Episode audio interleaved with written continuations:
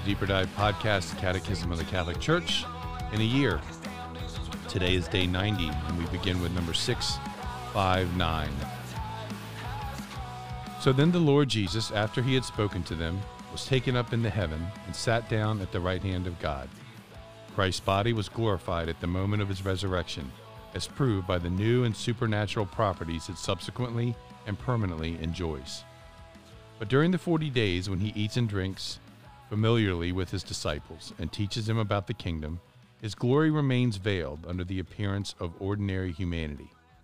Jesus' final apparition ends with the irreversible entry of his humanity into divine glory, symbolized by the cloud and by heaven, where he is seated from the time forward at God's right hand. Only in a wholly exceptional and unique way would Jesus show himself to Paul as to one untimely born, in a last apparition that established him as an apostle. The veiled character of the glory of the risen one during t- this time is intimated in his mysterious words to Mary Magdalene I have not yet ascended to the Father, but go to my brethren and say to them, I am ascending to my Father and your Father, to my God and your God. This indicates a difference in manifestation between the glory of the risen Christ and that of the Christ exalted to the Father's right hand, a transition marked by the historical and transcendent event of the ascension. This final stage stays closely linked to the first, that is, to his descent from heaven in the incarnation. Only the one who came from the Father can return to the Father, Christ Jesus. No one is ascended into heaven but he who descended from heaven, the Son of Man. Left to its own natural powers, humanity does not have access to the Father's house, to God's life and happiness. Only Christ can open to man such access that we, his members, might have confidence that we too shall go where he, our head and source, has preceded us. And I, when I am lifted up from the earth, will draw all men to myself. The lifting up of Jesus on the cross signifies and announces his lifting up by his ascension into heaven, and indeed begins it. Jesus Christ, the one priest of the new and eternal covenant, entered not into a sanctuary made by human hands, but into heaven itself now to appear in the presence of God on our behalf. There, God permanently exercises his priesthood, for he always for, for he always to make intercession for those who draw near to God through him. As high priest of the good things to come, he is the center and the principal actor of the liturgy that honors the Father in heaven. Henceforth, Christ is seated at the right hand of the Father. By the Father's right hand, we understand the glory and honor of divinity where he who exists as Son of God before all ages, indeed as God, of one being with the Father, is seated bodily after he became incarnate and his flesh was glorified. Being seated at the Father's right hand signifies the inauguration of the Messiah's kingdom, the fulfillment of the prophet Daniel's vision concerning the Son of Man.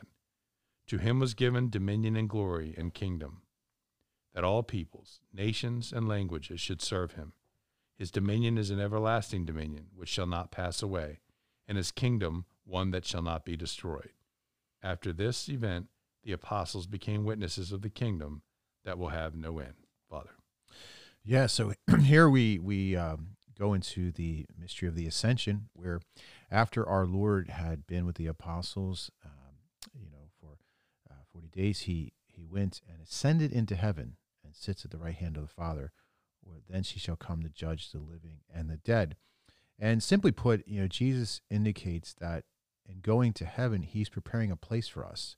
And, and this shows us the reality of heaven that his body, Jesus is, you know, true God and true man, his body and soul, uh, divinity, uh, is all ascended into heaven. And uh, as he said in John uh, 14, verse 2, he said, uh, in my father's house there are many mansions. If there were not so, I would have told you. I go to prepare a place for you. And if I go and prepare a place for you, I will come again and receive you unto myself, and that where I am, you may also be.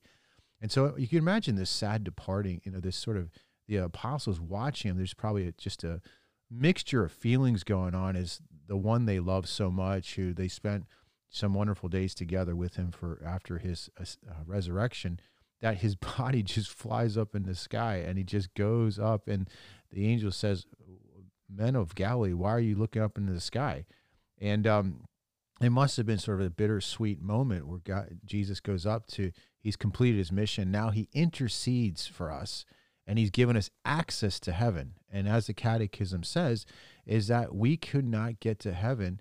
Uh, only Christ can open to man such access that we, his members, which is the church, might have confidence that we too shall go where he, our head and our source, has preceded us. Now remember, Jesus is the head and we are the body. The head went up to heaven, the body should follow.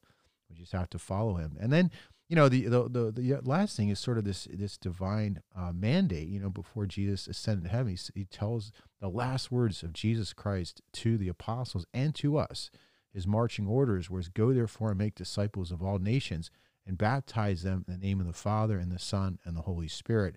Now, there's kind of a, you know, a, it's not, I don't think it's true per se, but it's like a preaching anecdote about when Jesus ascended into heaven, that St. Michael greeted him. And there's sort of like just this huge celebration, you know, like this is his body and soul is in heaven.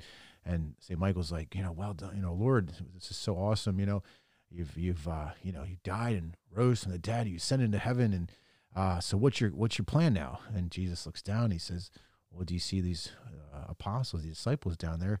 Uh, they're going to change the world." And Saint Michael's like, "Do you have a backup plan?" You know, and and no, he didn't. And the miracle is is that these men, uh, you know, and these other disciples that followed Christ actually did it with the power of the Holy Spirit. And we'll get to that. You know that the Holy Spirit will be sent down upon them, and they'll be empowered to spread Catholicism to the whole world. And uh, so, anyway, a great, great mystery where Jesus ascends into heaven and we, the body, want to follow.